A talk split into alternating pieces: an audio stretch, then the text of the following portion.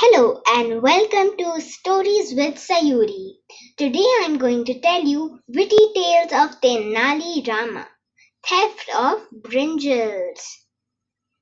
There were some very good quality brinjal plants in the personal garden of King Krishnadev Rai. Once he invited all of his courtiers to a party. The dish of brinjals was also served. Tenali Rama loved those brinjals. After coming home, he told his wife that the brinjal dish was very delicious. Tempted by her husband's appreciation, she said, I would love to taste those brinjals sometime. The king is always very careful about his plants and trees. If he ever came to know about the theft of brinjals, he would immediately sentence the thief to be beheaded.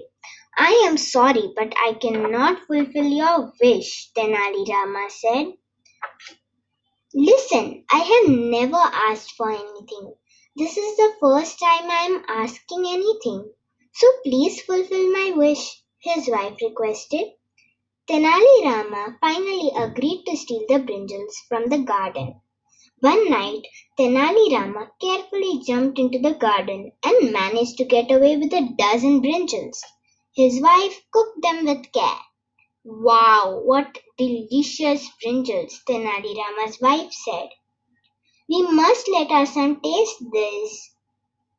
Please don't think of doing such a thing. He is just six years old.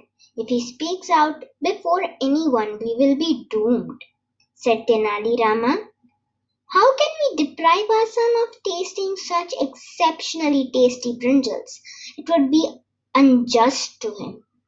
Please think of some way so that our son is able to eat the brinjals and nobody can prove that they have been the stolen ones.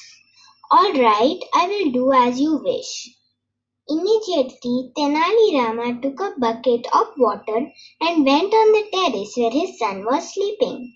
He sprinkled a lot of water on him and said, Go inside and sleep. Look, it's raining. He took him inside, woke him up, and changed his clothes. His wife fed him the dish of brinjal and made him sleep inside. Go and sleep inside because it is raining, his wife said. Next day, the king came to know about the theft of brinjals. It was the talk of the town. The king announced reward for the person who could catch the thief. The Prime Minister Appaji suspected that Tenali Rama was the thief and he expressed his doubt to the king. The king, Krishnadev Rai, said, I know that he is so clever that he will make sure he is not caught. You would better call his son. We shall find out. So Tenali Rama's son was called. The king asked him, Son, did you have your dinner yesterday? The child was innocent, so he replied, Yes.